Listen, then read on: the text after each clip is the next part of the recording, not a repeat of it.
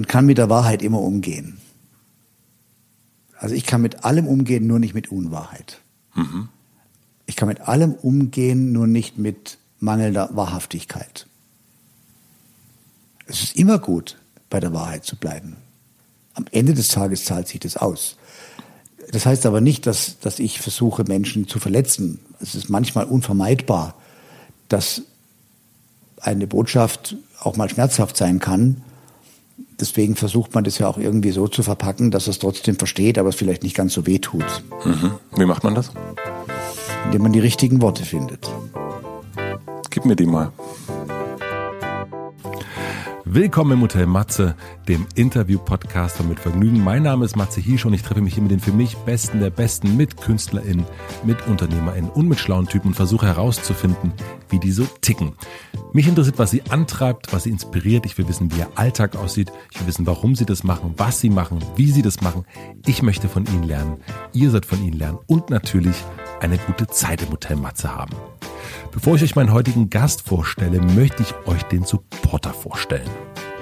Mein heutiger Supporter ist Coro. Bei Coro könnt ihr alles von Superfoods über Frühstücksessentials bis zu Nüssen und Snacks finden und unkompliziert online bestellen und dabei in bester Qualität und zu fairen Preisen. Das Besondere an Coro ist folgendes. Sie setzen sich für Preistransparenz und Nachhaltigkeit ein und kaufen dabei ihre Produkte für den Online-Vertrieb so nah am Erzeuger wie möglich.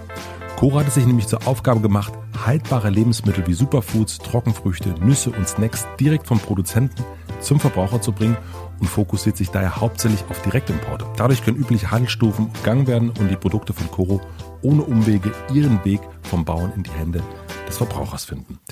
Eine weitere tolle Sache ist, dass es auf jeder Artikelseite unterhalb der Nährwertangaben findet ihr, dass einen Graphen gibt, der die Preisentwicklung der letzten Monate darstellt. Das ist echt super, denn somit könnt ihr jederzeit nachvollziehen, wieso sich ein Preis verändert hat und wovon er eigentlich abhängig ist. Coro übernimmt also für euch, für uns, den Preisvergleich, um ein faires Preis-Leistungs-Verhältnis anbieten zu können. Wo gibt's das sonst? Mit dem exklusiven Rabattcode HOTEMATZE erhaltet ihr 5% auf jede Bestellung auf corodrogerie.de. Den Link packe ich natürlich in die Shownotes.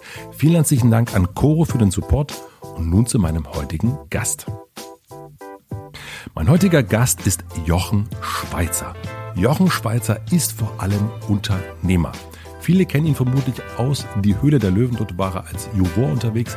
Ich kenne seinen Namen durch seinen Erlebnisgutschein und war überrascht, dass dieser Jochen Schweizer wirklich ein Mensch ist und nicht nur eine Marke. Bevor er sein Firmenimperium aufgebaut hat, fuhr er mit dem Motorrad durch Afrika, wirkte als Stuntman in Actionfilmen mit und hat ein paar Weltrekorde aufgestellt. Er ist einer der Wegbereiter des Bungee-Jumpings in Deutschland und ist in dieser Funktion mal aus einem Helikopter in 1000 Meter Höhe gesprungen. Uff, Jetzt lässt es der 62-jährige Familienvater etwas ruhiger angehen. Er fällt nicht mehr ganz so tief und ist jetzt Erlebnisveranstalter, Investor, Vortragsredner und Buchautor. Ich habe Jochen Schweizer Anfang März in München in seiner eigenen Arena getroffen. Eigene Arena, wer hat sowas schon? Mich hat interessiert, warum ein so freiheits- und abenteuerliebender Mensch wie er noch so etwas wie einen beruflichen Alltag mit ins Büro kommen und Terminen hat. Wir sprechen über Sinn, Fleiß und operative Exzellenz. Es geht um Unternehmertum natürlich, Fehlerkultur und Mitarbeiterführung. Mir ist in der Vorbereitung aufgefallen, dass Jochen Schweizer ganz klar und deutlich sein Talent benennen kann.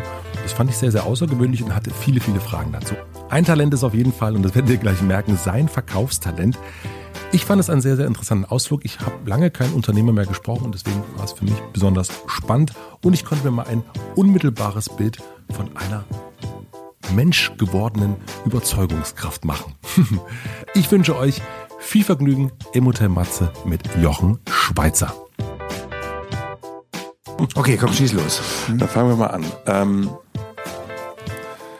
die ersten 30 Minuten am Tag, die gehören dir, hast du gesagt. Immer. Immer. Wann stehst du auf? Heute Morgen 5.10 Uhr war ich hellwach, obwohl der Wecker auf 6 stand. Also ich war mal wieder vor der Zeit. Und ähm, die ersten 30 Minuten des Tages mache ich tatsächlich mindestens die fünf Tibeter mhm. oder eine kurze Yoga-Session von 30, 40 Minuten. Seit wann machst du das? Also seit wann weißt du, dass diese 30 Minuten dir gehören müssen?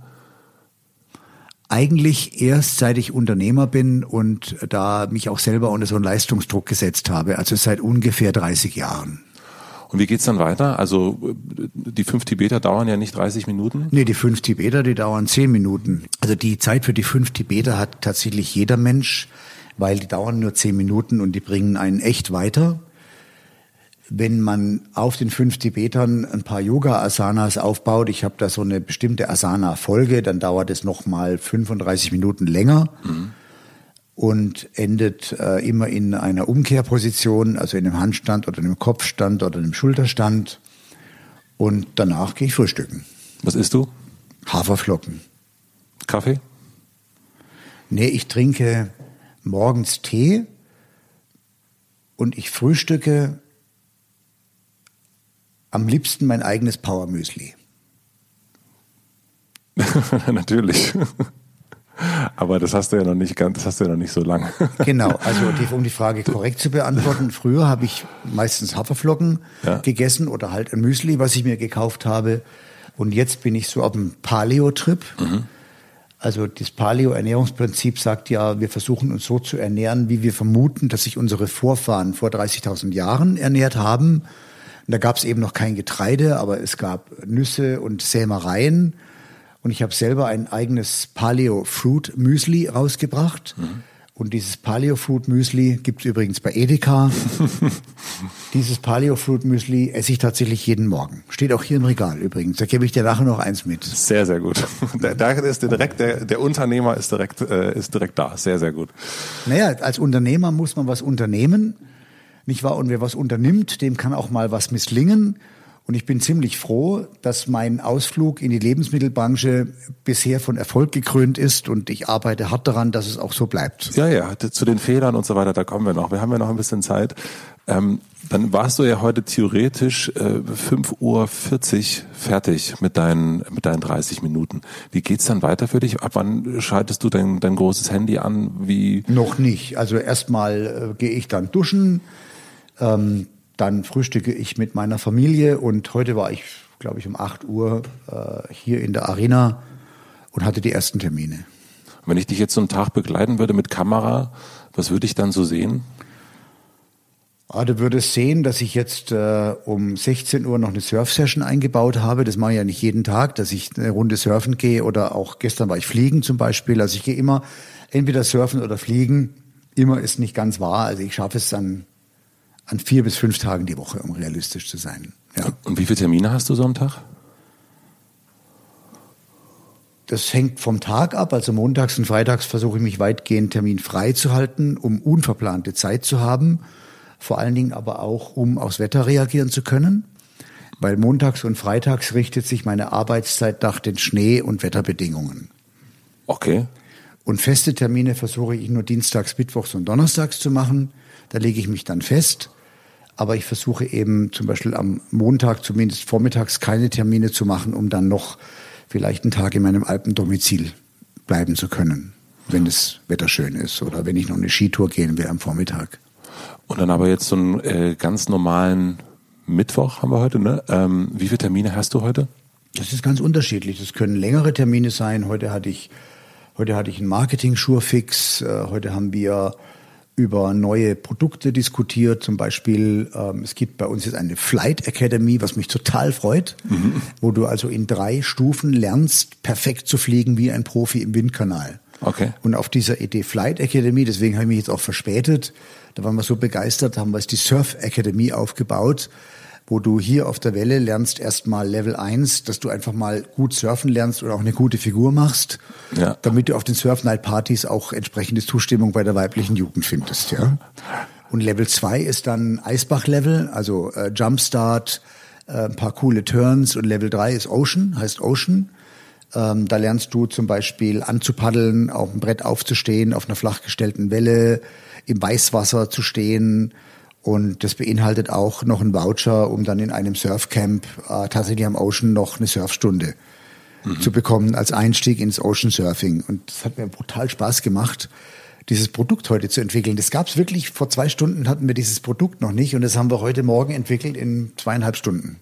Und dann sitzt du hier, du, du spinnst dann mit rum mit ein paar Jungs und Mädchen aus deiner, aus deiner Firma und die nee, immer mit den Kompetenzträgern. Also mhm. das ähm, ist ja mein Managementprinzip, dass ich versuche, immer die Besten zu haben. Also unser Surf Chief hier ist Europameister im Stationary Wave Riding. Ja, unser Unsere Tunneltruppe sind die besten europäischen Freeflyer. Der Chef von unserem Windkanal, der Spieli, ist 18-facher deutscher Meister im Four-Way Skydiving. Also ich versuche immer bei den Erlebnissen Leute an den Start zu bringen, die dieses Erlebnis verkörpern, glaubwürdig vermitteln können, aber es auch wirklich leben, intrinsisch leben. Ja. Wenn du jetzt nicht diese halbe Stunde am Morgen hast oder den, den Montag oder den, den Nachmittagssurf, was ist dann mit dir? Was, ähm, wie, wie wärst du, wenn du es nicht hättest? Das geht ein, zwei Tage gut und dann werde ich hibbelig. Ja. Was kann dich dann aus dem Gleichgewicht bringen? Ja, kein Sport. Also ich, ich finde, jeder Mensch sollte jeden Tag seinen Körper auch pflegen, sprich auch moderat belasten. Das ist ja Teil eines ähm, Wellbeing-Konzeptes, dass ich so ich mein Gehirn trainieren muss, dass ich nicht verblöde, muss mhm. ich es halt trainieren. Ja. So muss ich auch meinen Körper trainieren, sonst schlaft er halt ab. Ja. Und ähm, wir sind uns selbst verantwortlich. Also wir sind unserer geistigen und körperlichen Leistungsfähigkeit verantwortlich. Und wir sind alle äh, informiert genug, um zu wissen, äh, was trägt jetzt dazu bei und was schadet eher. Und ist hippelig, ist das für dich so ein, äh, ist das so, dass du mit den Füßen wackelst oder ist hippelig auch, äh, dass du geistig nicht. Äh nee, dass ich mich nicht wohlfühle. Ja? Wenn ich mich nicht bewegt habe, äh, fühle ich mich irgendwann nicht mehr wohl. Und, ähm, und die Lösung ist einfach, mich dann zu bewegen. Mhm. Du hast mal gesagt, ähm, man sollte keine Angst vor Fehlern haben, man sollte lieber Angst davor haben, keine Fehler gemacht zu haben. Was ist dein letzter größerer Fehler?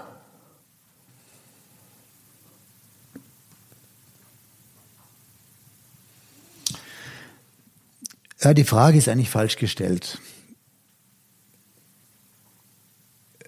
Weil es entscheidend ist ja, da wo wir heute stehen, das ist das Resultat der Summe aller Entscheidungen der Vergangenheit.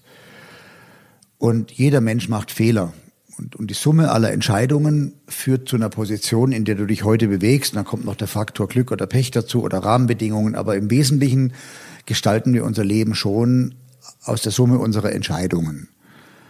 Und wenn ich jetzt so auf mein Leben gucke, könnte man meinen, ich hätte, also ich habe natürlich mehr richtige als falsche Entscheidungen gefällt, sonst wäre ich nicht da, wo ich heute bin. Aber ich habe natürlich auch signifikant, vermeintlich signifikant falsche Entscheidungen gefällt. Aber diese Fehler, die ich gemacht habe, die haben mich gezwungen, eine Situation zu meistern, in die ich ja nicht gekommen wäre, wenn ich den Fehler nicht gemacht hätte. Also bin ich doch heute eigentlich das Produkt auch meiner Fehler. Denn ich wäre heute ja nicht der, der ich bin, wenn ich nicht aufgrund der Fehler, die ich gemacht habe, gezwungen gewesen wäre, scheinbar ausweglose Situationen zu meistern. Und indem man diese Situationen meisternd, wächst man. Es gibt einem die Chance auf Wandel und Wachstum, also auf Entwicklung. Und das führt dann halt dazu, dass man vielleicht auf eine andere, auf eine andere Flugfläche kommt im Leben.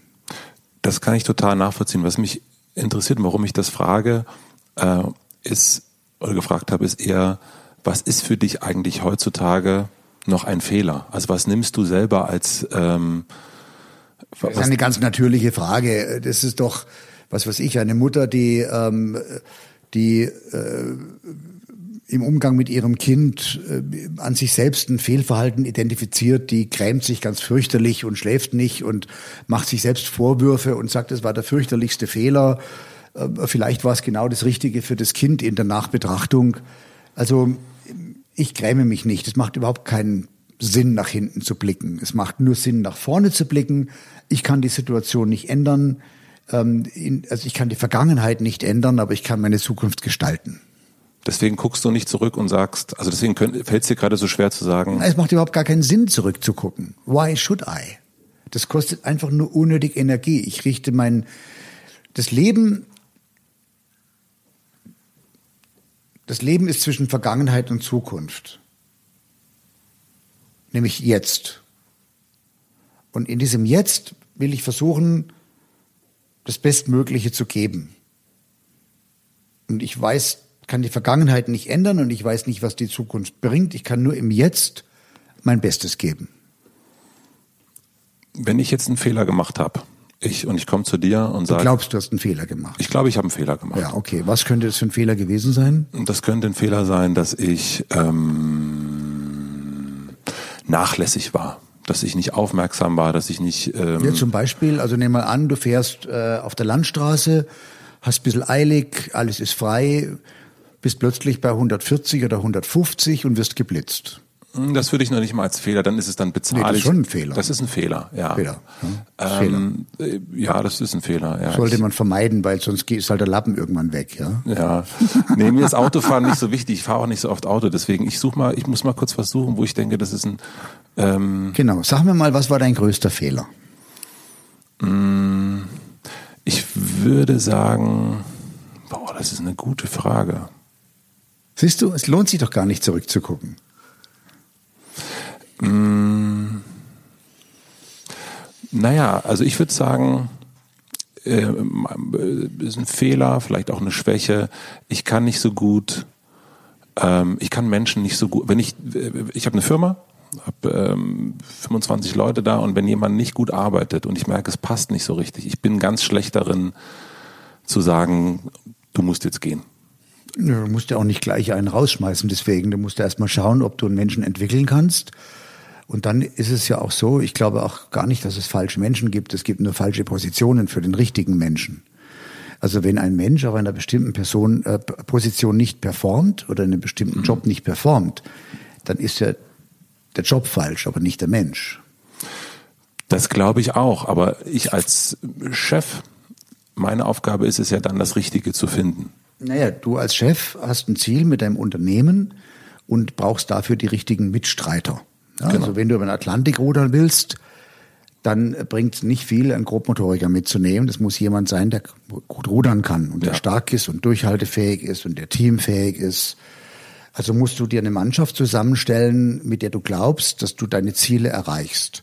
Und wenn du jetzt feststellst, dass in der Mannschaft einer ist, der einfach nicht auf diese Ruderbank passt, der vielleicht ein intellektueller Künstler ist, der Welt verträumt, ähm, in irgendwelchen, vielleicht ist auch extrem sozial eingestellt und will einfach nur anderen Menschen helfen, ja, dann ist er der Falsche für den Job, dann tust du ihm einen großen Gefallen, wenn du ihm sagst, dass das der falsche Job für ihn ist und ihn aufforderst, den richtigen Job zu finden.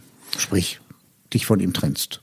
Das weiß ich dass das das Richtige ist, also rein, äh, rein, äh, das, das weiß ich. Aber ich, also wenn es darum geht, was ist ein Fehler, ne, dann weiß ich bei mir, ich, mein Fehler ist, dass ich oder eine Schwäche ist, dass ich das so einem Menschen nicht sagen kann. Ich, mir fällt das wahnsinnig schwer. Ja, aber diese Schwäche ist weit verbreitet und ich sage mal ein ganz einfaches Beispiel. Äh, ich gehe beim Italiener zum Essen. Ähm, es sind zwei kleine Kinder dabei und der Italiener gibt nach dem Essen aus gut gemeinter Absicht den Kindern einen Lolli. Der ja. besteht zu 90 Prozent aus Zucker und der Rest sind irgendwelche Chemikalien. Mhm. Und ich schreite sofort ein und reiß dem Kellner die Lollis aus der Hand, ja. Und die Kinder sind furchtbar traurig und ich bin ganz böse. Aber in Wirklichkeit habe ich ja nur die Kinder beschützt. Ja. Wer hat die Kraft, das zu tun? Wenn dich große, runde Kinderaugen angucken, die unbedingt diesen Lolli wollen. Machst du das? Absolut. Ich habe die Kraft. Ich sage nein. Ich liebe dieses Kind und deswegen bekommt es keinen Lolli aus reinem Zucker in Verbindung mit Chemikalien, damit das irgendwie noch mit irgendwelchen Estern irgendwie nach Erdbeeren schmeckt. Mhm. Und deswegen esse ich auch Paleo, Fruity Paleo Müsli, weil ich davon überzeugt bin, der Mensch isst, was er isst und Zucker ist schädlich und also vermeide ich es, Kindern Zucker zu geben. Das kann man nicht komplett vermeiden, aber man kann es weitgehend vermeiden. Bist du gut darin, Menschen zu sagen, nee, das passt hier gerade nicht? Absolut, weil ich, äh, man kann mit, man kann mit der Wahrheit immer umgehen. Also ich kann mit allem umgehen, nur nicht mit Unwahrheit. Mhm. Ich kann mit allem umgehen, nur nicht mit mangelnder Wahrhaftigkeit. Es ist immer gut, bei der Wahrheit zu bleiben am Ende des Tages zahlt sich das aus. Das heißt aber nicht, dass, dass ich versuche, Menschen zu verletzen. Es ist manchmal unvermeidbar, dass eine Botschaft auch mal schmerzhaft sein kann. Deswegen versucht man das ja auch irgendwie so zu verpacken, dass es trotzdem versteht, aber es vielleicht nicht ganz so weh tut. Mhm. Wie macht man das? Indem man die richtigen Worte findet. Gib mir die mal. Also in Bezug auf den Angestellten, der eben als Ruderer auf der Bank nicht passt, mhm. würde ich ihm ja nicht sagen, hör mal, du hast keine Muckis und hast kein Durchhaltevermögen und du bist nicht teamfähig und du kannst nicht rudern und deswegen musst du raus aus diesem Boot. Sondern ich würde ihm das anders verkaufen. Ich würde sagen, du hör mal her, du hast großartige soziale Fähigkeiten, du bist kommunikativ. Ähm, wir reden aber beim, beim Rudern nicht. Also diese Eigenschaft nutzt dir in diesem Job nichts, ja. Und du bist ähm, unglaublich einfühlsam ähm, und äh, bist also ein extrem sozialer Typ. Ja? Mhm. Nützt gerade nichts hier auf der Ruderbank, wo wir von morgens bis abends einfach nur rudern und nicht reden. Mhm. Ähm, ich glaube, dass ähm, du diese Stärken, da liegen, liegt dein Talent und deine Aufgabe ist es, das Talent in dir selbst zu entdecken und zur Entfaltung zu bringen. Und da, wo du jetzt bist, wirst du dein Talent nicht zur Entfaltung bringen können. Und deswegen glaube ich, dass es richtig ist, dass du einen anderen Weg gehst. Das hört sich doch ganz anders an, als zu sagen, hey, pass mal auf, du kannst nicht rudern, deswegen schmeiße ich dich mhm. aus dem. Boot. Mhm. Ja, vollkommen. Das hört sich, also hört sich, äh, ja, vielen herzlichen Dank. Ähm, du hast gesagt, 95 Prozent unserer Ängste sind völlig irrelevant und hindern uns an der Entfaltung. Was würdest du sagen, ich weiß, es ist schwierig zurückzublicken, aber was würdest du sagen, war deine größte Angst? Ich hatte als Kind furchtbare Angst vorm Wullewutz. Erzähl mir, was ist der Wullewutz? Also ich war natürlich kein braver Junge, ich war ein ziemlich auftriebiger Zehnjähriger, schwer beherrschbar. Meine Mutter war alleinerziehend, hat sechs Tage die Woche gearbeitet, ich war ein Schlüsselkind. Das war großartig, weil mit dem Schlüssel um den Hals hatte ich natürlich eine Menge mehr Freiheit als meine Schulkameraden. Also das war das größte Glück im Nachhinein. Auch wenn es sich manchmal einsam angefühlt hat. Und meine Mutter hat dann immer, wenn ich nicht brav war, und wir hatten einen Kohlenkeller, und da musste man dann runtergehen in den Kohlenkeller, Kohlen holen. Und da gab's noch aus dem Zweiten Weltkrieg einen zugemauerten Gang, der unter der Kellertreppe in so einem ganz tiefen, dunklen Loch begann.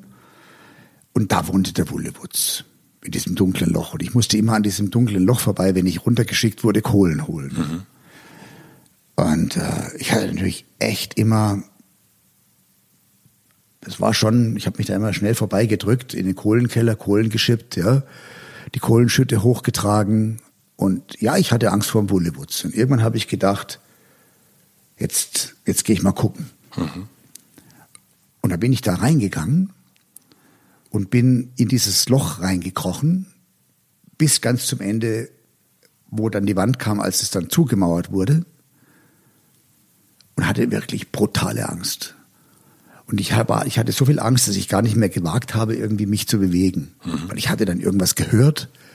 Vielleicht war es eine Ratte, die geraschelt hat. Und da habe ich zwei Dinge gelernt. Erstens, es gibt keinen Bullewutz. Und zweitens, es kommt sowieso niemand, um dir zu helfen. Also hilf dir besser selbst. Das hast du schon mit zehn gelernt? Ja, das war gar nicht so schwer. Aber auch ganz schön hart. Auch. Finde ich hart. Finde ich nicht hart. Nee, also ich finde es gut für die Zukunft, aber in dem Moment als Zehnjähriger finde ich es also in meiner Vorstellung. Ja, du musst ja irgendwann rausfinden, was ja. erzählen die dir eigentlich für einen Scheiß. Stimmt das? Ja, absolut, absolut. Da gebe ich dir total recht. Und gibt es noch sowas wie ein Wullewutz in deinem Leben? Nee. Nee, nee, ich habe die Wullewutze alle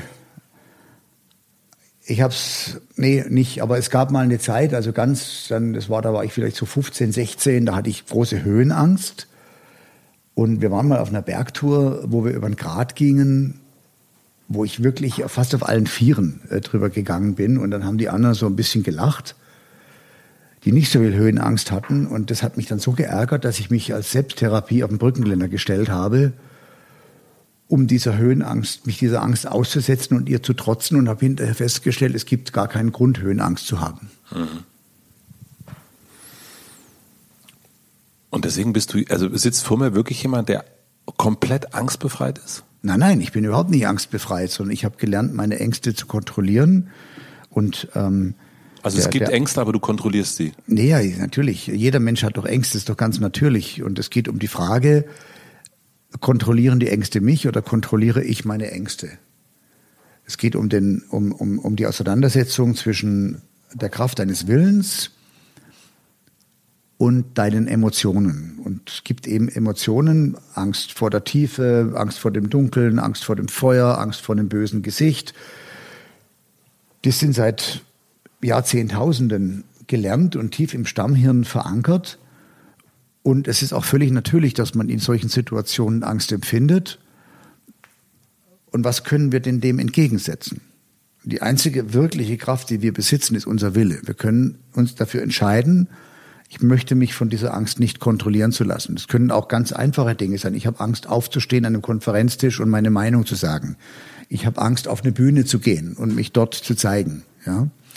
Es gibt Mitarbeiter, die haben Angst, in einen Pitch zu gehen. Also ein Pitch ist, wenn man sich bewirbt um einen Auftrag eines großen Kunden und die Teams bereiten sich gut vor und dann haben die echt die Düse und sind aufgeregt und nervös vor der entscheidenden Präsentation, wo sich ihr Schicksal entscheidet, werden wir diesen Etat gewinnen oder werden wir nicht gewinnen. Und ich sage immer, hey Leute, ihr könnt nicht verlieren. Ihr könnt nur gewinnen, weil ihr habt diesen Auftrag jetzt nicht. Und wenn ihr zurückkommt und habt ihn immer noch nicht, habt ihr nichts verloren. Mhm. Ihr könnt nur gewinnen. You got nothing to lose. Go for it. Da gehen die mit einem ganz anderen Selbstverständnis rein. Die wissen, hey, what the heck? Wir können nur gewinnen. Wir können gar nicht verlieren. Naja, also, wenn ich jetzt ein Mitarbeiter wäre und ich bin der Pitchmann, aus welchem Grund auch immer, vielleicht weil ich Ideen habe oder was auch immer, und dann komme ich aber immer wieder zurück und sage, Jochen, wir haben nicht verloren. Naja, also wenn du, ja genau, ich habe nichts gewonnen, dann sitzt du auf der falschen Bank. Ne? Dann bist du das Ruderboot-Beispiel äh, bemühen, dann hockst du auf der falschen Bank. Dann bist du nicht der Akquisiteur. Ein Akquisiteur braucht ungefähr eine Drittel, ein Drittel Abschlussquote. Das heißt, auf, auf, auf zehn Anfragen, ähm, je nachdem, wie komplex sie sind, sollte man eine Abschlussquote von drei äh, Abschlüssen haben. Oder wir haben auch, wir, wir, wir rechnen zum Beispiel bei unseren Firmenveranstaltungen, wir, wir wir haben ja pro Jahr über 500 Firmenveranstaltungen hier in der Jochen Schweizer Arena. Also die Firmen kommen hierher, haben Seminare, mhm. Kongresse, Schulungen, Breakouts, Mitarbeiterincentivierungen. Die nutzen unsere Konferenzfacilities, ähm, aber nutzen auch unsere Erlebniseinrichtungen für die Breakouts. Und da gibt es eine sogenannte Sales Pipeline. Sprich, du hast ein bestimmtes Anfragevolumen, das wird quantifiziert, das wird qualifiziert mhm. und quantifiziert.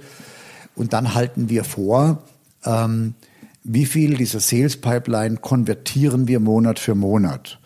Und diese Quote, die liegt hier, und das sind wir, ich glaube, wir sind ein gutes Team und es mag andere geben, die, die konvertieren vielleicht höher und andere, die konvertieren niedriger. Wir konvertieren ein gutes Drittel. Das liegt so bei 32 Prozent. Das heißt, ich habe eine Sales Pipeline und da stehen drin drei Millionen Umsatz. Mhm. Ähm, und dann konvertieren wir davon ein Drittel. Und das ist auch gut, wenn man das weiß und wenn man das vorhält und auch äh, alle Vertriebler ähm, sich dessen bewusst sind, dass es darum geht, sich in dieser Quote zu halten. Und wenn jetzt mal die Quote sinkt auf 25 Prozent, dann sollte man beginnen, sich zu fragen, warum ist die Quote gesunken? Was machen wir falsch? Hat sich der Markt verändert? Äh, waren wir nicht flexibel genug? Ähm, haben wir vielleicht einen schwachen Verkäufer im Team? Der sitzt dann auf der falschen Bank, weil wir brauchen starke Verkäufer kann man den woanders einsetzen, wo er vielleicht besser beschäftigt ist. Aber ich, ich sehe das tatsächlich, ich meine, das ist wie wenn du, wenn du Leistungssportler bist, ja. Du wirst keinen Erfolg haben, wenn du nicht bereit bist, hart zu arbeiten. Und als mein erstgeborener Sohn Pilot wurde, und in Amerika ähm, wirklich nicht viel Lust hatte, irgendwie komplexe englische Texte auswendig zu lernen. Dann hatte mein bester Freund Paulus, bei dem er wohnte, hat dann einfach zu ihm gesagt, well, Max, if you don't study, you will not pass. Mhm. Das war wie ein Mantra. Max, if you don't study, you will not pass. And then he studied and he passed. Mhm. Es ist, es ist, es ist, so einfach ist es im Grunde genommen. Du hast in deinem Buch geschrieben, ich habe lange gebraucht, um mein ureigenes Talent zu entdecken. Was ist dein ureigenes Talent? Ich bringe Menschen, die mir begegnen, dazu, Dinge zu tun, die sie nicht tun würden, wenn sie mir nicht begegnet wären. Das ist mein Talent. Wie kann man das jemandem beibringen, das für sich zu entdecken? Hm. Da kommt mein erstgeborener Sohn gerade zur Tür rein. Du Max, was hat der Paulus immer zu dir gesagt, wenn du keine Lust hattest zum Lernen in Amerika? If you want to pass, you have to study oder sowas. Bingo. Bingo. der Paulus hat gesagt, Max, if you don't study, you will not pass, hat er gesagt. Ja? Bingo. Aber richtig gut. äh, genau. Hallo, hallo. Nimm dir ruhig das Müsli, das Paleo. Nimm das Paleo, das ist das Beste. Ähm, also wir waren bei Talent und du hast gerade dein ureigenes Talent ähm, äh, schön formuliert. Wie findet man das heraus? Was sein Talent ist? Was das hat dir ist geholfen? Schwer. Das ist sehr schwer. Ich habe ja 50 Jahre gebraucht, bis ich verstanden habe, dass das mein Talent ist. Ich habe aber dieses Talent immer gelebt. Also ich war schon in der Schule immer der, der die Streiche ausgeheckt hat. Ich war immer der, der irgendwie, wir haben es eine Bande genannt. Wir treffen uns am dicken Baum in der großen Pause. Und dann haben wir irgendwas ausgeheckt. Ja. Ähm, also ich war schon immer der Initiator. Heute würde ich sagen der Inspirator. Ähm, und, äh, und daran hat sich nichts geändert. Ich habe nur lange gebraucht zu verstehen, dass es tatsächlich mein Talent ist, Menschen aus ihrem, wie soll ich sagen, aus ihrer Bahn ein bisschen manchmal zu holen und ihnen ähm, einen anderen Blickwinkel auf bestimmte Dinge zu vermitteln. Und das macht mir auch große Freude. Aber das so wirklich zu formulieren, also diesen Satz, den du gerade gesagt hast, das ist ja auch den Satz, den sagst du immer an der Stelle, wenn man dich das fragt oder wenn du das aufschreibst, das ist ein, das ist ganz klar formuliert ähm, auf den Punkt gebracht. Was hat dir geholfen, das so, also nicht nur zu erahnen, sondern auch wirklich auf den Punkt zu bringen? Durch Reflexion. Man ist ja, wenn man, wenn man sehr jung ist und wild, ist man ja nicht sehr reflektiert. Mhm. Und äh, wenn du dann, äh, dann hast du natürlich ab und zu mal, ich war zwei, dreimal in meinem Leben wirklich schwer verletzt und dann hast du sehr viel Zeit zu reflektieren in der Phase der Rekonvaleszenz oder die, die Wochen, die man dann auch zum Teil im Krankenhaus gelegen ist oder auch die Zeit im Rollstuhl, da habe ich dann äh, reflektiert, äh, so, ähm, was ist denn jetzt mein Leben und wie geht's denn jetzt weiter? Und dann beginnst du nachdenklich zu werden. Manchmal brauchst du einfach so einen Nackenschlag, um, äh, um zu reflektieren. Und am Ende des Tages habe ich ja durch die Begründung des Bungee-Springens, das habe ich ja nicht gemacht, weil ich, ich, weil ich dachte, dass ich damit mal so viel Geld verdienen würde, sondern das habe ich eigentlich gemacht, weil ich es extrem geil fand, an dem Gummibandel in die Tiefe zu springen. Mhm. Und weil mich das so persönlich so stark euphorisiert hat, habe ich alle meine Freunde irgendwie immer mitgenommen. Und die haben wieder andere Freunde mitgenommen. Und alle waren immer euphorisiert von diesem freien Fall in Bodennähe. Und erst als das Ganze so, so ein Hype wurde, habe ich dann irgendwann daraus einen kommerziellen Bungee-Sprungbetrieb gebaut. Das war aber ursprünglich nicht der Grund. Ursprünglich war der Grund, es zu tun, das Erlebnis an sich, diese Euphorie, die man empfindet, wenn man, wenn man, wenn man da, du stürzt in die Tiefe, ja, dann, dann fängt dieses Seil dich auf und du investierst ja in dieses Gummiseil kinetische Energie, ja, die Energie deines Falls. Und dann gibt dieses sich dann kontraktierende Seil diese kinetische Energie wieder an deinen Körper zurück mit der Folge, dass du wieder hinaufgeschleudert wirst. Mhm. Und irgendwann wird diese Energie von der Erdanziehungskraft absorbiert. Das ist der Moment am oberen Umkehrpunkt des Rebounds. Da bist du schwerelos. Vollkommen schwerelos. Natürlich nur für den Bruchteil einer Sekunde, aber du empfindest diese Schwerelosigkeit endlos. Und dann zieht wieder die Schwerkraft an dir und es geht wieder nach unten und wieder holt sich das Gummiband die in dasselbe, in dasselbe investierte Energie zurück und nochmal fliegst du hinauf, ja. Und irgendwann liegst du da unten mit angespitzten Nervenenden und diesem Flashback des freien Falls in jeder Phase deines Körpers und denkst dir, wow. Und das ist ein so intensives Erlebnis, nicht wegen dem, was physisch passiert, das ist vollkommen unspektakulär, was physisch passiert, sondern was mit deiner Psyche passiert, was es mit dir macht, ja. Diese Überwindung der Angst, die man natürlicherweise empfindet, wenn ich da in 100 Metern Höhe an der Kante stehe und dann freiwillig, ja, what the heck, why should I do it, fragt man sich dann. Ähm, mich überwinde, diese Angst kontrolliere, sie besiege, mich dann hingebe und in die Tiefe stürze und dann wird plötzlich aus Angst Lust und ein ganz neuartiges Gefühl entsteht, nämlich Angstlust. Also Lust an der Angst. Und dann ist es so ein Phänomen, ja, weil du wirst wieder zurückgeschleudert, empfindest diese Schwerelosigkeit. Und was physikalisch passiert, ist, da könntest du auch einen Zementsack dranhängen, das hat das gleiche Ergebnis. Also das ist gar nicht so entscheidend. Es ist ein Abenteuer, was sich sehr stark im Kopf abspielt und was zu Adrenalin- und Endorphinausschüttungen führt und was aber dich etwas lehrt. Das Wichtigste ist die Lehre, die du aus einem Bungee-Sprung mitnimmst in dein Leben nach dem Sprung. Jetzt hast du ja quasi mir, jetzt hast du dein großes Talent. Was ist die Lehre? Nee. Was, lernen? Was, was nehme ich mit als Lehre? Die Lehre, dass ich mich trauen soll, um Lehre zu empfinden. Nein, die Lehre ist, und es führt zu einem unfassbaren Selbstvertrauen. Die Lehre ist, ich habe die Kraft, mit meinem Geist meine Emotionen zu besiegen, unter Kontrolle zu halten. Ich übernehme mit der Kraft meines Willens und meines Geistes die Kontrolle über mein Leben. Ich tue etwas, was scheinbar widersinnig ist, nicht weil wir sind ja nicht dafür gemacht, irgendwo da oben zu stehen und in die Tiefe zu springen. Also wenn, mhm. wenn die Schöpfung das gewollt hätte, hätte sie uns vielleicht äh, Flügel geschenkt. Ja, also wir sind, ja. wir sind ja dafür gemacht, aufrecht über die Erde zu gehen. Ähm, aber ich glaube nicht, dass die Schöpfung vorhatte, dass Menschen fliegen und in, in dem Menschen eben fliegen, springen. Ähm, äh, durchbrechen sie die eigentlich für sie vorherbestimmte, vermeintlich vorherbestimmte Daseinsebene und begeben sich in eine Nichtwelt, in eine Zwischenwelt, für die wir Welt, also für eine, Zwischenwelt, die ja vermeintlich äh, gar nicht für uns vorgesehen ist. Und das ist eben die Antithese, dass ich sage, doch, gerade weil der Mensch das wahrscheinlich einzige Wesen auf der Erde ist, was die Fähigkeit hat, natürliche, relevante und sinnvolle Emotionen zu kontrollieren und etwas zu tun, trotz einer ganz normalen Angst, nämlich in die Tiefe zu springen. Da tut der Mensch etwas zutiefst Menschliches. Er übernimmt die Kontrolle über sein Leben.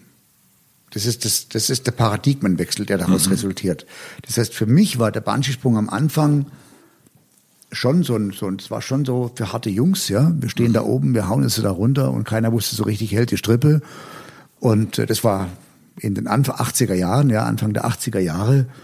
Und irgendwann mal wusste man, ja, die Strippe hält und äh, dann hast du irgendwann mal ein paar hunderttausend Sprünge gesehen oder verkauft, wenn du so willst. Und dann weißt du auch, ähm, äh, wie das funktioniert. Aber gerade für einen Menschen, der das zum ersten Mal macht, der zum ersten Mal da oben steht, der zum ersten Mal sich aussetzt dieser Situation, für den ist es eine unglaubliche Bewährungsprobe, außer er hat keine Angst. Ungefähr 20 Prozent der Kunden haben keine Angst. Die lernen auch nichts daraus. Ich würde aber gerne nochmal auf dieses Talent zurückkommen und auch auf deine Talentfindung. Ähm, und du hast du erst gerade schön gesagt, als ihr hier heute zusammen saß, zweieinhalb Stunden und euch so einen sechs, äh, sechs Phasenplan überlegt hat, wie man so surfen lernt. Surf Academy, ich finde, das macht mir so Spaß. Aber jetzt überlegen wir uns mal oder stellen wir uns mal vor, ich würde dich bitten, mit mir eine Talentfindungs Academy ähm, zu eröffnen.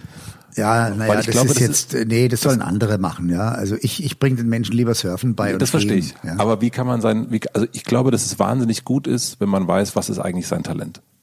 Und es scheint dir ja auch sehr, sehr viel gebracht zu haben, das wirklich zu wissen. Das ist einer der ersten Sachen, nee, die du in deinem Buch... Nee, das tatsächliche Wissen hat jetzt gar keinen Vorteil mehr gebracht, nur Erkenntnis, ja. Ich habe ja immer so gelebt. Also ich habe ja ohne es zu wissen, was mein Talent ist, immer so gelebt. Und es hat am Schulhof angefangen und äh, ich war derjenige, der gesagt hat, jetzt nehmen wir die Motorräder anfahren durch Afrika. Oder ich habe gesagt, jetzt segeln wir äh, durch Polynesien. Und äh, also ich war immer der Inspirator oder auch Initiator. Ich hatte meistens die Ideen und dann ist es ja ganz normal, dass du diese Stellung gewinnst in deinem sozialen Umfeld. Ähm, der Jochen hat wieder was ausgeheckt und dann gehen wir los und dann erleben wir was ja. zusammen. Dass, dass das mein originäres Talent wahrscheinlich ist, hat ja jetzt an meinem Leben nichts mehr geändert. Ich war mir nur etwas bewusster. Ich glaube, diese Erkenntnis um sein Talent, und das scheint mir, wenn ich mir so deine Sachen angucke oder dein, ne, dein, dein Buch angucke, dann scheint mir dieses, die Erkenntnis des Talents dir eine, eine, Himmelsrichtung gegeben haben. Ja, das hilft jedem Menschen weiter. Also die, es gibt so diesen schönen Satz, schnitze das Leben aus dem Holz, aus dem du gemacht bist. Ja. Und ähm, wenn ich zum Beispiel hätte ein Fußballspieler werden wollen, das wäre ein sehr vergeblicher Versuch gewesen, weil ich einfach mit Bällen nicht gut umgehen kann. Mhm. Dafür kann ich halt andere Sachen. Und äh, ich glaube, es ist, tut jedem Menschen gut, zu reflektieren, was kann ich eigentlich besonders gut, was macht mir denn eigentlich Spaß. Das ist meistens hängt es zusammen, ja, was, was einem Spaß macht, macht man oft. Und wenn man etwas oft macht, macht man es gut. Und zwar ganz egal, ob das jetzt Klavierspielen ist oder angeregte Diskussionsrunden äh, äh zu haben oder eben draußen tolle Dinge zu erleben, ja. Und ähm, ich glaube, in jedem Menschen steckt ein ureigenes Talent. Und jeder Mensch ist auch einzigartig. Und es ist vielleicht tatsächlich eine unserer Lebensaufgaben, das eigene Talent in sich selbst zu entdecken und zur Entfaltung zu bringen. Da werden jetzt andere Menschen sagen, aber mein Talent ist es, das Talent in meinem Kind zu entdecken und mein Kind so zu fördern, dass dieses Kind sein Talent entwickelt und auf diesem Gebiet sehr, sehr erfolgreich wird, dann ist es auch okay. Glaubst du, dass wenn man ein Talent hat, dass man auch automatisch gut ist darin? Also dass man einen Vorteil hat, darin gut zu sein? Ja, also hängt ja immer von, von der Frage ab, wie groß ist dieses Talent. Ja, es hat ja das hat ja auch nochmal eine Quantität, also wie viel von diesem Talent ist mir mitgegeben worden. Aber ich glaube, am Ende des Tages ist es wahrscheinlich wie im Leistungssport. Am Ende des Tages ist es äh, 20 Prozent Talent und 80 Prozent Fleiß. Warum bist du Unternehmer geworden? Weil ich schon immer Dinge unternommen habe Und als Unternehmer muss man was unternehmen. Ja, ja habe ich schon mal gehört, ja. Und weil ich halt einfach ähm, vom Leben in eine Situation gebracht worden bin oder eben meine Handlungen mich in eine Situation gebracht haben, äh, in der dann eine Unternehmensgründung unausweichlich wurde. Es blieb mir nichts anderes übrig. Und wie viele Erlebnisse verkauft ihr so im Jahr? ja, also hier in der Jochen Schweizer Arena haben wir über 500.000 Besucher pro Jahr und ähm, und äh, verkaufen etwa 450 Veranstaltungen an Firmen und über die kuratierten Portale mhm. verkaufen wir nochmal ungefähr zwei Millionen Erlebnisgutscheine, von denen ein Teil eben auch hier in der Arena eingelöst wird. Und wie viel bleibt da so hängen? Es ist ein profitables Geschäftsmodell. Da bin ich auch stolz drauf, weil wir verkaufen ja keine nutzlosen Klingeltöne, sondern was wir verkaufen macht Sinn denn wir bereichern das Leben von Menschen mit Erlebnissen. Und da darf man auch was dran verdienen. Ja, darf man auf jeden Fall. Aber erlaubt mir die Frage, müsstest du noch arbeiten? Nein, aber das hätte ich eigentlich nie wirklich gemusst. Ja. Ich habe als Stuntman so gute Gagen erlöst. Ich kann mich erinnern, mein, das kann ich zum Beispiel auch ganz offen sagen. Ich habe damals, bin ich nochmal für Fisherman's Friend, da war ich schon relativ alt, da war ich schon fast 40, ähm, nochmal angetreten und da habe ich für so einen Stand 150.000 Mark bekommen. Das war der Weltrekordsprung ähm, für die Kampagne Have a Strong Experience. Der ist bis heute im Guinness Buch der Rekorde. Ähm, ich habe als Stuntman immer gutes Geld verdient und ich hatte immer gute Ideen. Die Frage ist auch irgendwie falsch gestellt, müsste ich arbeiten? Ich will arbeiten. Ja, ja. Da, da, macht, doch, macht doch Spaß, etwas zu bewegen.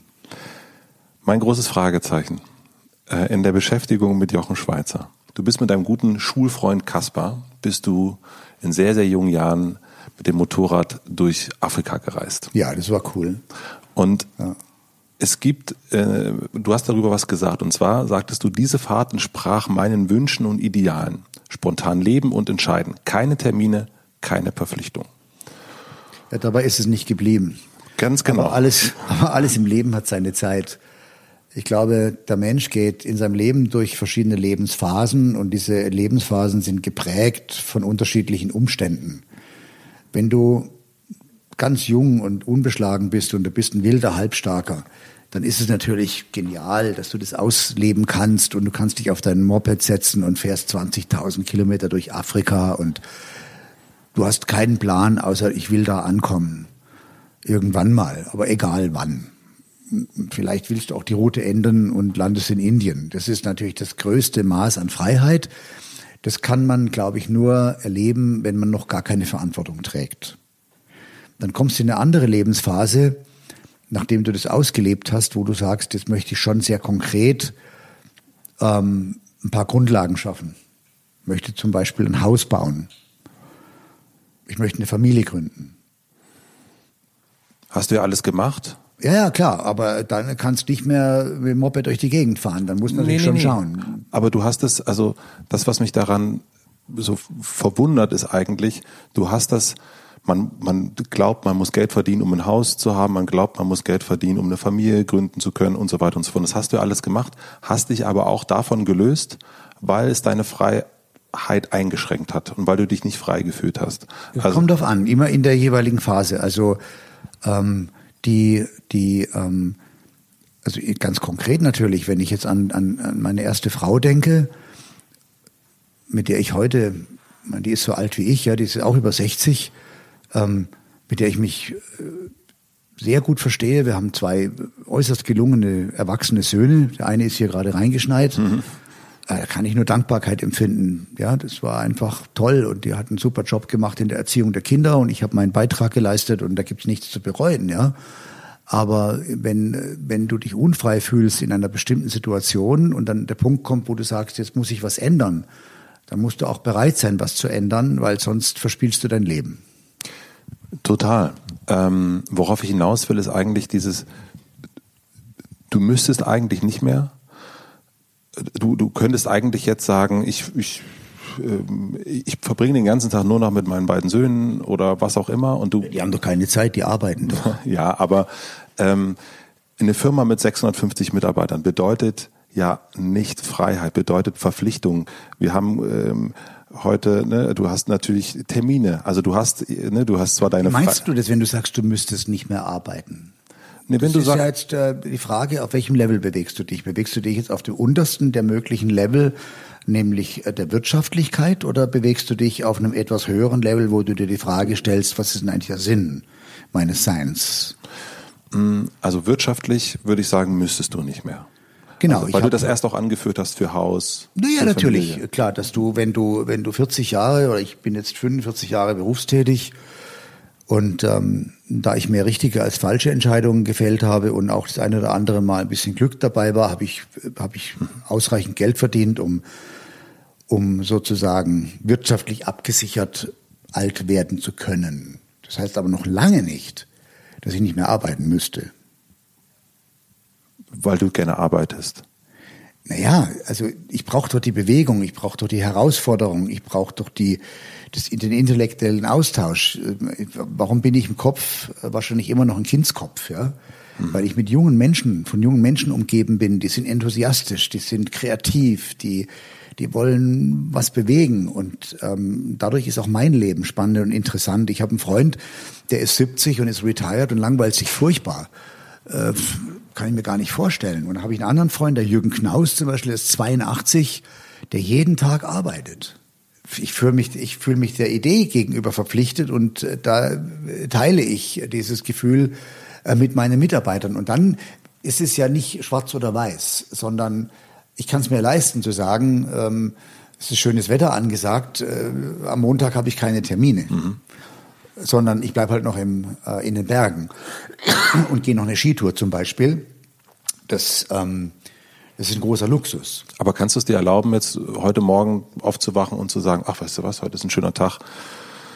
Daniela. Ähm Nein, heute hätte ich mir das nicht erlauben können, weil ich hatte eine Verabredung mit dir und ich bin zuverlässig mhm. und halte mich an Verabredungen. Als ich also vor, glaube ich, drei Wochen dem mhm. Termin zugestimmt habe, ja habe ich gleichzeitig die Hoheit über diesen Tag aufgegeben durch ein Commitment. Mhm. Mein Commitment war, ich mache diesen Termin und widme die anderthalb Stunden meiner Zeit. Also konnte ich heute nicht Skifahren gehen.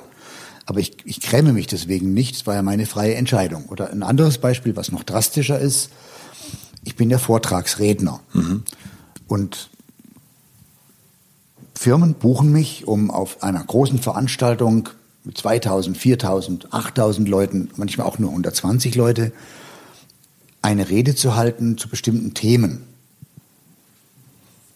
Und da erlöse ich auch entsprechende Honorare, die ich aber eher als Hygienefaktor empfinde. Und wenn ich heute mich committe, an einem bestimmten Ort, an einem, zu einem bestimmten Tag auf der Bühne zu stehen und eine Rede zu halten anlässlich eines Kongresses und es ist die Keynote oder die Eröffnungsrede eines Kongresses. Und nehmen wir mal an, der Tag wäre der 14. September 2021 mhm. und ich akzeptiere diese Buchung, dann gebe ich in Gedanken meinen Reisepass ab. Mhm. Weil ich an diesem Tag garantiert um 9 Uhr auf der Bühne stehen werde. Und ich habe auf hunderte von Reden, die ich gehalten habe in den letzten zehn Jahren, nicht eine einzige Rede jemals abgesagt. Ich erzähle dir mal ein Extrembeispiel. Wir hatten eine TV-Produktion, der Traumjob, und wir haben in Kenia produziert. Mhm. Und da war von uns oder von meinem Team ein Blocktag angegeben worden. Das war auf der Messe Freiburg äh, eine Keynote-Speech, die war genau morgens um neun zur Eröffnung. Und aufgefallen ist erst in Kenia, dass wir diesen Drehplan gar nicht schaffen können, weil ich nämlich an diesem Tag ich habe vergessen, was es für ein Wochentag war, sagen wir mal, es war ein Donnerstag, ähm, um 9 Uhr auf der Bühne stehen muss. So, jetzt hast du da ein Team von 60 Leuten, du drehst an der Grenze zum Sudan, im Westen, im Nordwesten Kenias am Turkana-See, tolle Landschaftsaufnahmen, in einem Fernsehformat, wo es darum ging, ähm, einen Geschäftsführer zu testen für eines meiner Unternehmen mit einem Riesenteam, eine riesen Reiselogistik. Und dann fällt irgendwie drei Tage vor diesem Donnerstag, mhm. fällt auf, ey, der Jochen muss ja am Donnerstagmorgen in Freiburg um neun Uhr auf der Bühne stehen. Mhm. Wir sind in Kenia, an der Grenze zum Sudan. Was war die Konsequenz? Die Konsequenz war, wir haben am Mittwoch bis um 16 Uhr gedreht. Dann bin ich mit dem Helikopter zum, zur nächsten, äh, zum nächsten, zur nächsten ähm, äh, äh, Provinz-Airport geflogen worden.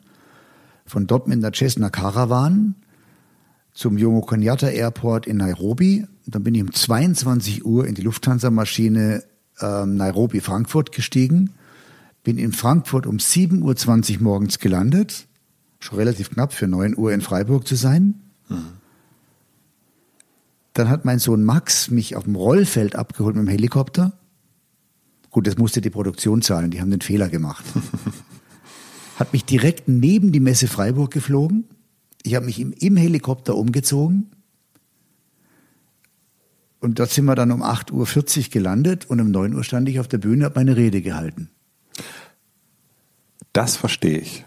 Das verstehe ich, weil ich, weil dir das, ich sehe es dir an. Aber weißt du, warum ich die Rede gehalten habe? weil ich es zugesagt hatte. Genau, das verstehe ich. Und ich verstehe auch, warum du, du, du grinst ja, wenn du mir das erzählst, weil es dir eine Freude macht, dass du diesen. Äh, ja, was eigentlich unmöglich war. Genau. Ja, es war irgendwie unmöglich. Ich, ich bin da im Sudan im Prinzip, ja. Und, und das und ist ja eine ganz tolle. Im Herzen Afrikas. Und ich weiß, es bleiben jetzt irgendwie 14 Stunden und in 14 Stunden stehe ich in Freiburg auf der Bühne. Und das finde ich total geil, dass das geklappt hat. Das finde ich total, das kann ich total nachvollziehen. Es ist auch, das würde mir auch total Freude machen. Weil es geht, ne? Das macht man, weil man man es irgendwie kann. Vor allem hast du einen geilen Einstieg in die Rede, ne? Ja, es ist perfekt. Aber ähm, weißt du, worauf ich, worauf ich hinaus will? Ich will darauf hinaus, dass jemand, der die Freiheit so liebt wie du, ähm, dass er nicht sich komplett frei macht und sagt, ich mache mal, was ich will, sondern dass er sich verpflichtet. Und ich frage mich, was dir dieses, diese Zusage in Freiburg ohne diese Geschichte, was gibt die dir mehr als dein... Ich glaube, wir müssen Freiheit definieren. Mhm. Ich habe die Freiheit zu entscheiden, ob ich heute einen Auftrag annehme, der mich dazu verpflichtet, am 21. September 2021 auf irgendeiner Bühne zu stehen. Mhm. Und das ist meine Freiheit. Ich bin nicht verpflichtet, diesen Auftrag anzunehmen. Ich brauche auch nicht unbedingt die Gage. Und warum machst du es? Weil ich die Freiheit habe. Ich habe die Freiheit, das so zu entscheiden. Und wenn ich mich aus freien Stücken dazu entscheide, mich zu verpflichten, das zu tun, ja. dann liefere ich, und zwar 100 Prozent. Das, das, da habe ich gar keinen Zweifel. Aber warum entscheidest du dich, und ich will nicht Freiburg schlecht reden, überhaupt nicht, aber warum entscheidest du dich mit 63 Jahren, der einen Weltrekord, der so viele Sachen gemacht hat in seinem Leben und so viele Abenteuer gemacht hat, warum sagt er 21.09.2021, ja, das mache ich. Das Gute Frage. Ganz einfach, weil es mir Freude macht, weil ich das spannend finde. Schau, du wirst ja im Leben, ähm, wenn du ein langes Leben hast und wenn du das Glück hast, lange gesund zu bleiben und wenn du das Glück hast, dass du einige Erfahrungen machen darfst, die dich etwas lehren, wirst du irgendwann vom vom Lernenden auch zum Lehrenden, obwohl man ja nie aufhört zu lernen. Ja. ja. Und ähm, Erfahrung, Wissen, Erkenntnis weiterzugeben, äh, schafft eine ungeheure Befriedigung. Also das befriedigt mich vergleichbar wie jemanden dazu zu bringen, etwas Besonderes zu erleben, wo ich weiß, jetzt habe ich in dessen Leben etwas bewirkt, was den vielleicht weiterbringt. Mhm. Und so ähnlich ist es, wenn ich ähm, darüber zum Beispiel spreche, was bedeutet Scheitern und Erfolg? Wie, wie hängt Scheitern und Erfolg zusammen? Und ähm, es geben ja viel mehr Menschen auf, als dass sie scheitern würden. Mhm. Was kann ich daraus für eine Lehre ziehen? Wie kann ich anderen Menschen vermitteln, dass es sich lohnt, das Momentum aufrechtzuerhalten, weiter an die Idee zu glauben, ähm, nicht nur Ideen zu haben, sondern auch die Bereitschaft zu entwickeln, diese Ideen in die Tat umzusetzen. Nicht wahr? Und das sind alles Dinge, die ich über ein langes Leben lernen durfte und die es mir Freude macht, sie weiterzugeben. Und das natürlich als Vortragsredner mit entsprechender rhetorischer Struktur so, dass du dein Publikum eben auch erreichst mit der Botschaft. Das heißt, du ziehst aus diesem deine Satisfaction, wie du es erst genannt hast, ähm, ziehst du in dem Moment daraus, dass du, dass du das weitergibst, was du es geht um die Sinnhaftigkeit des eigenen Tuns. Jetzt könnte ich ja auch genauso sagen, ich nehme diese Rede nicht an. In dieser Zeit ähm, schneide ich meine Rosen im Garten. Oder surfe. Mhm. Ja, Surfen ist eine Alternative, die ist immer akzeptabel. Ja? Nee, aber, aber ich, es mangelt mir ja nicht am Surfen. Nee, nee, aber äh, Rosen schneiden, nee, das müsste schon was anderes sein. Weil ja, klar, was denn? Es müsste ähm, ja in die Berge gehen hier. Das ist ja nicht. Äh, ja, aber daran habe ich keinen Mangel. Mhm. Nicht wahr? Es geht ja immer um eine Gewichtung. Also mhm. ich habe ja keinen Mangel okay. an, an Bergen. Ja, ich bin ja jedes Wochenende in den Bergen. Und wenn das Wetter schön ist, montags oder freitags, auch montags und freitags. Mhm. Also ich habe da, ich empfinde da keinen Mangel. Und wenn ich jetzt ähm, ein Angebot bekomme, dass eine Firma sagt, äh, Schweizer, haben Sie Interesse zu diesem oder jenem Thema ähm, eine Keynote zu halten auf dieser oder jener Veranstaltung. Und ich bekomme ungefähr, oder mein Team, ich habe ein, ein Team hinter mir, ein Rednerteam, mhm. das sind ungefähr 1000 Anfragen pro Jahr. Mhm. Und davon scheitern schon mal 900 am Termin. Mhm. Und dann scheitern nochmal daran, daran wahrscheinlich 80 am Budget. Mhm. Und dann kommen halt die 20, 30 Reden raus, die ich dann wirklich halte. Hm. Und, ähm, und das mache ich gerne. Und, und was ich auch gerne mache, dieses Redner-Dasein gibt mir auch die Chance, andere Redner zu hören. Also es mhm. sind ja oft Veranstaltungen, wo auch andere Speaker mhm. einen Auftritt haben. Und ich höre ja wahnsinnig gerne anderen Leuten zu. Mhm. Und wenn du mal verstehst, wie Rede funktioniert, erkennst du auch alle rhetorischen Tricks mhm. deiner Vor- oder Nachredner. Wir machen eine klitzekleine Pause. Ich möchte euch einen Werbepartner vorstellen. Mein heutiger Werbepartner ist Kahn. Niemand ist unendlich belastbar. Natürlich ich auch nicht. Besonders an Tagen mit vielen langen Terminen merke ich, dass ich mich bewusst zwischendrin mal kurz rausnehmen muss. Und solche Momente nutze ich dann, um einmal tief durchzuatmen und wieder bei mir anzukommen. Manchmal schaffe ich es auch zu meditieren. Oder ich realisiere am Abend, wie geschafft ich bin und es mir trotzdem schwerfällt, abzuschalten. Was mir dann wirklich dabei hilft, um meine Gedanken zu sortieren und innere Ruhe zu finden, ist die Calm-App. Dort findet ihr entspannte Musik, zahlreiche Schlafmeditationen und viele beruhigende Schlafgeschichten. Eine davon habe ich selber auch eingesprochen. Seitdem ich die Calm-App nutze, finde ich deutlich schneller in den Schlaf, anstatt noch nachts ewig im Dauerscroll-Modus zu sein. Falls ihr das auch kennt, schneller schlafen wollt und eure nächtliche Bildschirmzeit reduzieren wollt, probiert einfach mal Calm aus. Über den Link calm.com slash bekommt ihr einen exklusiven Rabatt von 40% auf das Calm Premium Abo mit Zugriff auf alle Inhalte. Ich kann euch sagen, es lohnt sich. calm.com slash c-a-l-m.com slash Den Link findet ihr natürlich auch wie immer im Linktree in meinen Shownotes. Vielen Dank an Calm für die Unterstützung dieser Folge. Und nun zurück zum Gespräch. Wer hat dich zuletzt begeistert? Gregor Gysi, witzigerweise, mhm. obwohl ich politisch nicht auf seiner Linie bin, mhm. aber das ist doch ein begnadeter Redner. Das ist auf jeden Fall, also Rhetorik, das kann er, würde ich sagen. Der kann, der kann sich aus, aus so einigen Sachen hin und rein und wieder rausreden. Und Gregor Gysi ist mir mal persönlich begegnet im Münchner Flughafen. Und zwar äh, rannte mal ein kleiner dicker Mann hinter mir her und hatte meinen Geldbeutel in der Hand. Mhm. Das war Gregor Gysi? Das war Gregor Gysi persönlich und er war umgeben von einem Haufen anderen Leuten mhm. und die rannten alle mit, ja. Und er rannte hinter mir her, weil ich hatte nämlich meinen Geldbeutel verloren. Und mhm. er hatte das gesehen und hob diesen Geldbeutel auf und rannte mir hinterher in Richtung Drehtür. Mhm. Und äh, klopft mir so auf die Schulter, äh, Sie haben Ihren Geldbeutel verloren. Und ich drehe mich um und greife nach dem Geldbeutel und bedanke mich und erkenne Gregor Gysi. Mhm. Und dann sage ich, und da sage mal einer, Politiker seien nicht ehrlich. Und er hat er schallend gelacht. Ja, das ist gut. Wenn du in Nairobi bist oder in Freiburg bist ähm, oder wo oder in Utah unterwegs bist, wie schaffst du es, dass du überall da sein kannst? Und hier gibt es eine Firma mit deinem Namen, Jochen Schweizer. Wie schaffst du es, dass du da loslassen kannst? Dass du vertraust, dass die. Naja, weil die Mitarbeiter halt so gut sind. Äh, das ist doch klar. Du, ähm, die größte, meine größte Fähigkeit als Manager ist nicht, dass ich persönlich Dinge über alle Maßen gut kann, sondern ich habe die Fähigkeit, Talente zu sehen in bestimmten Menschen und ich versuche auch immer Führungskräfte einzustellen, die besser sind als ich, die über bessere Management-Eigenschaften verfügen als ich, die gebildeter sind, die mehr Erfahrung haben in bestimmten Bereichen. Ich versuche immer die Besten zu bekommen. Worauf achtest du, wenn du jemanden, wenn du so einen Top-Manager einstellst, wenn du im Bewerbungsgespräch bist mit dem? Was ist so dein, was möchtest du von dem wissen? Nee, ist erstmal die ganzen Standards, ja. Der muss, muss natürlich schon äh, über die erforderlichen Skills und die Grundfähigkeiten verfügen.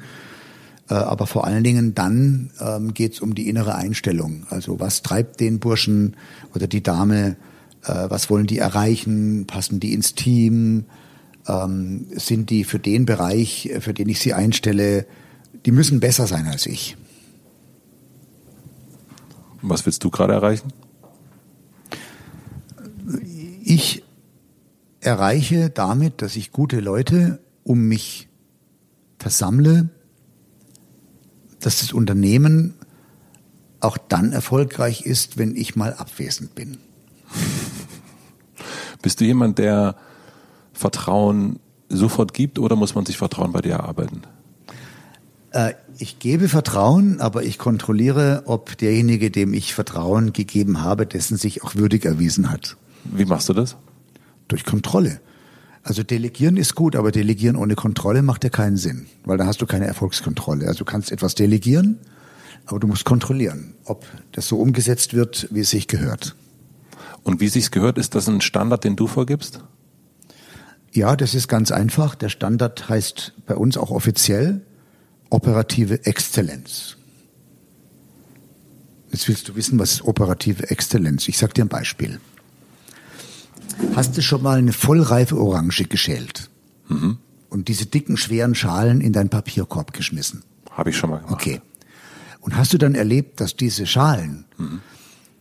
dann mitsamt der Plastiktüte, die in dem Papierkorb mhm. steckte, gemeinsam mit der Plastiktüte in dem Papierkorb so verschwunden sind, dass alles, was du danach in den Papierkorb geschmissen hast, nicht mehr in der Plastiktüte gelandet ist. Hast du das schon mal erlebt? Mhm. So, dann hast du eine Putzfrau, die arbeitet operativ nicht exzellent. Mhm.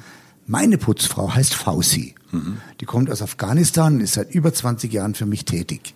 Und Fausi, das habe ich ihr nicht beigebracht, macht einen Knoten um die Tüte. Und zwar so, dass die Tüte so in den Papierkorb steckt, dass sie da auch bleibt und ihre Funktion erfüllt. Deswegen sage ich, Fauci arbeitet operativ exzellent. Wenn du jetzt aber durch die Welt reist, in Freiburg bist, in Utah bist und so weiter und so fort, wie hast du deinen Leuten, nenne ich es jetzt mal, beigebracht, was diese operative Exzellenz ist? Gibt es ein Blatt? Gibt es eine Rede? Gibt es etwas, was die sich, also das es gab mal, es gab mal in der, in der JSG, also der Jochen Schweizer GmbH, das ist die Firma, die ähm, Tausende von Erlebnissen in einem Gutscheinsystem vermarktet. Da gab es mal eine Betriebsversammlung, wann wird es gewesen sein? Vielleicht 2010. Und ähm, es war, glaube ich, sogar vor einer Weihnachtsfeier. Und da stand ich auf so einer kleinen Bühne und habe eine Ansprache gehalten. Und dann habe ich immer Mitarbeiter ausgezeichnet, mhm. die irgendwie was Besonderes erreicht haben, die was Besonderes geleistet habe, ja. haben. Zum Beispiel meine damalige Pressereferentin hatte irgendwie einen absoluten Rekord mit einer Reichweite von, ich glaube, 160 Millionen Kontakten generiert über Printmedien. Das war toll in der, in der, in der, in der PR-Kommunikation und mhm. dann habe ich die halt ausgezeichnet. Und dann habe ich die Fausi auf die Bühne geholt, unsere Putzfrau. Mhm. Die stand da auch. Und die ist ja so ein bisschen dick und, und so ein bisschen schüchtern auch, mhm. aber strahlt immer wie eine Sonne. Mhm. Und dann kam die auf die Bühne und war aber ganz unsicher. Und dann habe ich diese Geschichte erzählt mhm. und habe gesagt, Fausi, und Sie machen einen Knoten in die Tüte. Mhm. Sie sind ein Goldstück und deswegen schenke ich Ihnen jetzt einen Krügerrand. Ein Krügerrand ist eine Goldmünze, die ist heute ungefähr 1400 Euro wert. Mhm. Südafrikanische Goldmünze. Und da ist die Fausi in Tränen ausgebrochen, mhm. als ich ihr diesen Krügerrand überreichte. Ja. Und anderen Mitarbeitern habe ich dann mal ein iPad geschenkt oder so, also wenn ich die ausgezeichnet habe, als so praktische Dinge. Also du, du zeigst, was Exzellenz ist, den anderen, in denen du die, die es gut macht, ich, hab das, ich fand, es war das beste Beispiel, weil das mhm. kann jeder verstehen. Ja, ja, voll. Jeder versteht dieses Beispiel und es gibt für mich im Wert der Menschen keine Abstufungen. Für mich ist die Putzfrau genauso viel wert wie ein Geschäftsführer.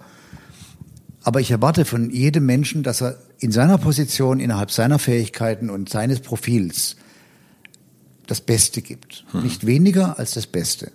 Und auch ich versuche immer mein Bestes zu geben. Manchmal bin ich nicht gut genug. Und manchmal ist das Beste, was ich nicht, was ich geben kann, nicht genug und, und es misslingt mir etwas. Aber da muss ich mich nicht grämen. Solange jeder sagen kann, ich habe mein Bestes gegeben, mhm.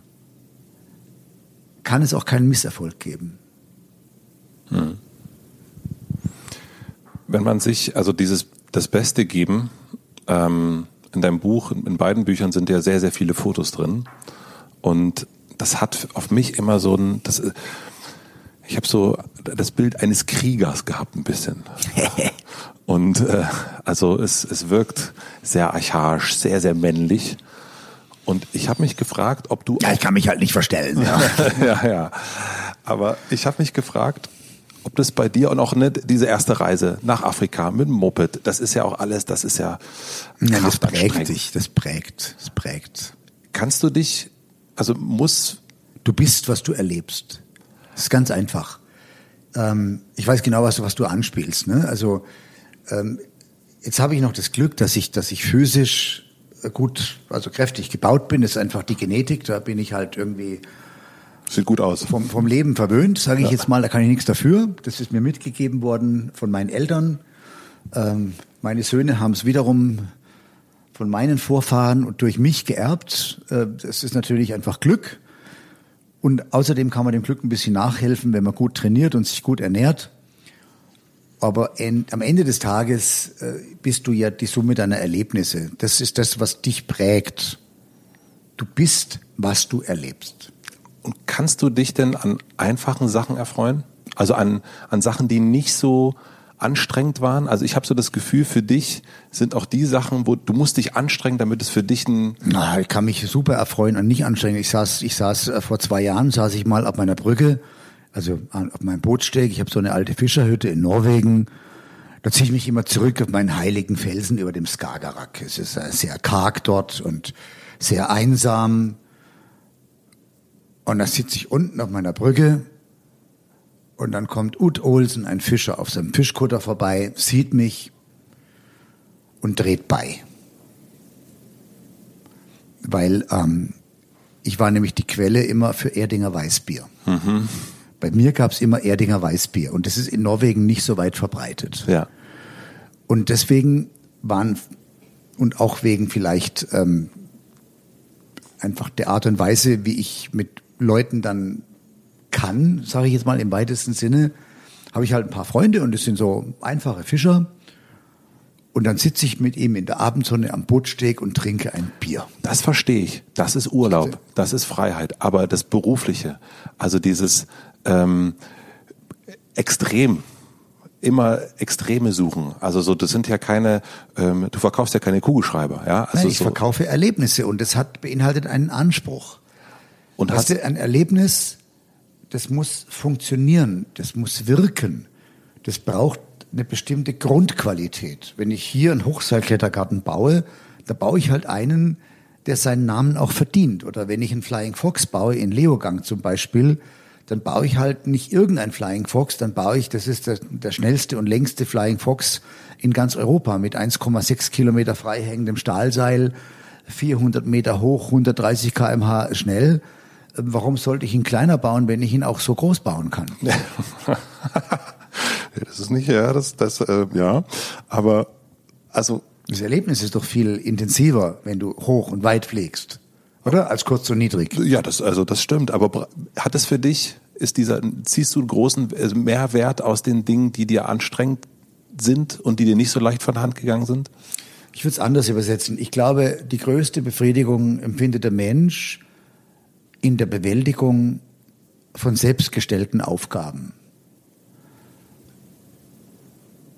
Sich eine Aufgabe zu stellen, um diese dann zu bewältigen und wenn es dir dann gelingt, daraus beziehst du große ähm, äh, Zufriedenheit.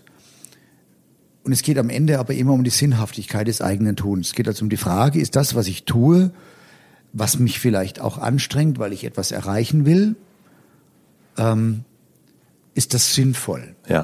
In der Sinnhaftigkeit des eigenen Tuns.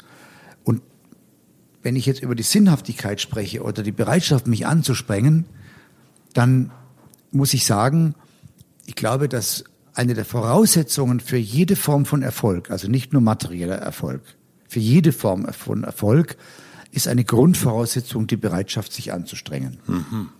Aber die Bereitschaft, sich anzustrengen alleine ist noch kein Erfolgsgarant.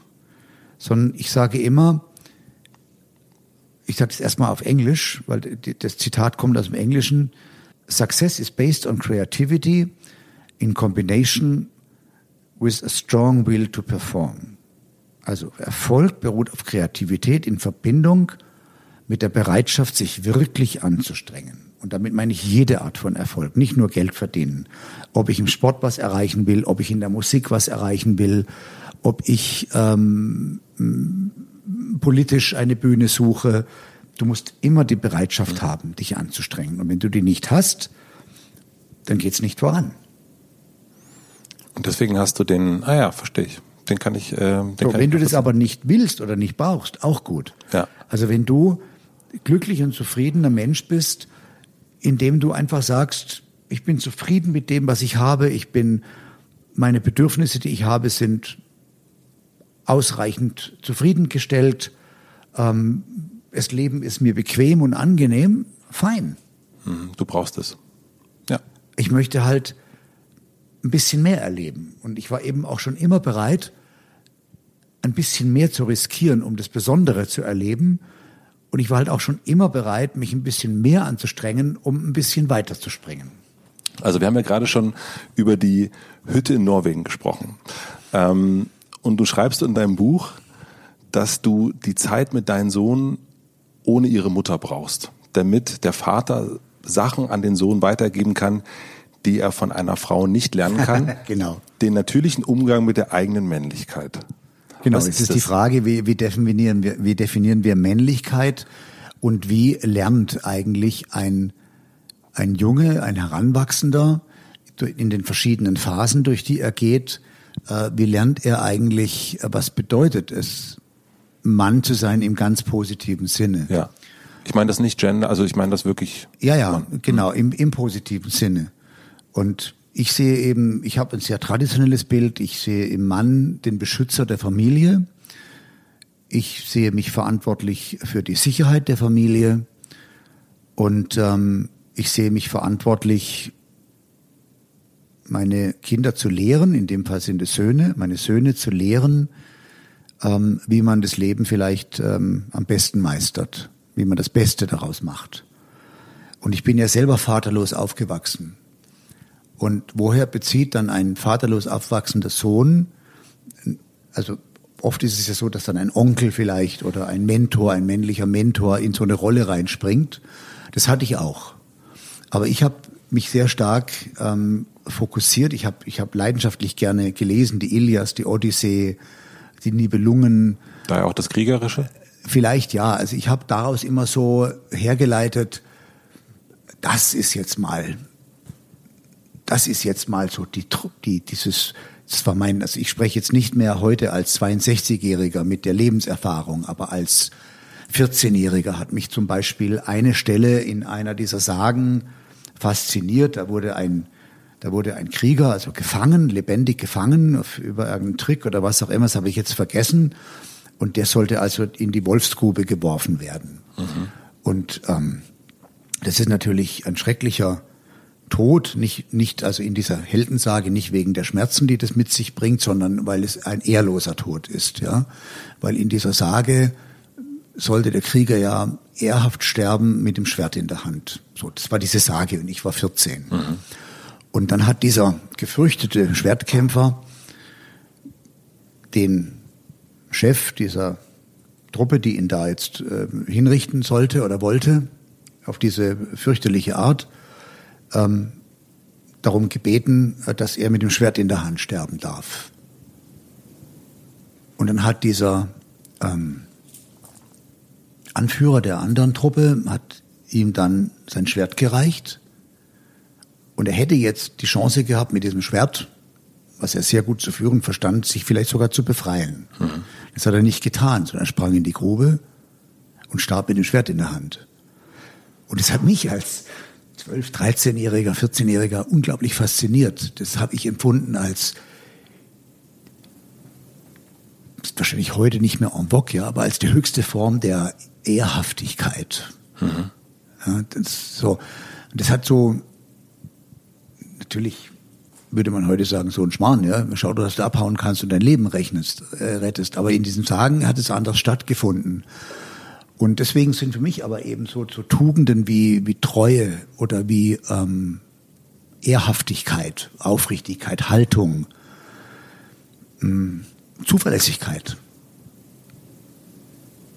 Das sind für mich bis heute erstrebenswerte Tugenden. Und hast du das Gefühl, dass du die besonders deinen Sohn, deinen Söhnen beibringen konntest, weil du, weil du Nein, ich bin ja höchst fehlbar und äh, ich bin ja halt leider eben nicht so vollkommen, dass mir das immer gelingt. Aber ich kann doch zumindest versuchen, wenn ich davon überzeugt bin, dass diese guten Ideale wichtig sind, kann ich doch zumindest versuchen, sie zu vermitteln. Also es sind auch ganz einfache Dinge. Wenn du was sagst, dass du es machst, dann musst du es auch machen. Mhm. Du kannst es auf einen ganz einfachen Nenner bringen. So wie wenn ich sage, ich nehme eine Rede an. Und natürlich steht im Vertrag tausend Möglichkeiten drin, wie ich da rauskäme zur Not, aber die nutze ich nicht. Mhm. Weil wenn ich sage, ich trete an, dann trete ich an. Und das war, war dir wichtig, deinen Söhnen beizubringen? Absolut. Du musst das, für das einstehen, Du musst die Verantwortung übernehmen für dein Handeln. Und du bist für deine Worte genauso verantwortlich für deine Taten, weil Worte sind wie Taten, beides kann man nicht zurücknehmen. Mhm. Was war das? Ich weiß nicht, ob man das so sagen kann, aber was war das männlichste, was du mit deinen Jungs gemacht hast?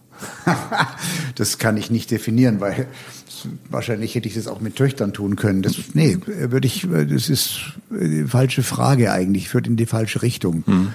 Sondern ähm, ich habe, ich habe die Dinge getan, die uns zusammen Freude machen. Also einfache Dinge, Feuer machen, rausfahren mit dem Boot, Fische fangen, irgendwo Feuer machen, Fische grillen, essen, ähm, den Sturm überstehen, einen 100 Meter tief gesetzten Hummerkasten bei hohem Wellengang mit eigener Kraft hochziehen und festzustellen, dass nichts drin ist.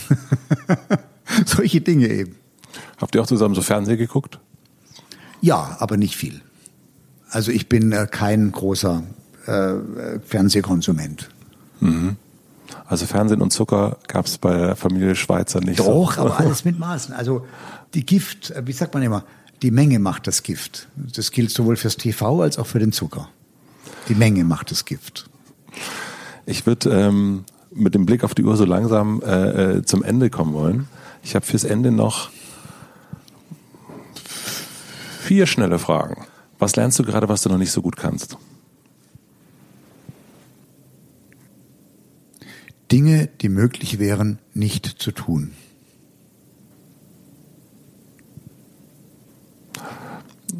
Wie, wie gut bist du da schon? Auf der zehnstufigen Richterskala bin ich bei einer fünf angekommen. Welches Buch sollte ich unbedingt mal gelesen haben? Der perfekte Augenblick von Jochen Schweizer. Den nicht. Habe ich ja schon gelesen. Dann musst du die Frage anders stellen. Welches Buch sollte ich mal äh, lesen, äh, äh, was ich noch nicht gelesen habe? So muss die Frage lauten. Dann, welches Buch, was ich noch nicht gelesen habe, sollte ich lesen? Und du hast ja meine schon gelesen, oder? Aber es war nur Spaß. Ich habe äh, tatsächlich, ähm, äh, ich bin in die russische Literatur, in die russische klassische Literatur geraten. Und zwar habe ich auf einem Interkontinentalflug äh, eine Theaterverfilmung gesehen von Anna Karenina von Tolstoi. Mhm. Und das hat mich so fasziniert, dass ich dann das Buch gelesen habe und danach alles von Tolstoi mhm. und zum Schluss sogar Krieg und Frieden. Mhm. Und ähm, das stärkste Buch in der ganzen Serie, was mich am meisten beeindruckt hat, war eigentlich äh, die Auferstehung von Tolstoi, wo ein Mensch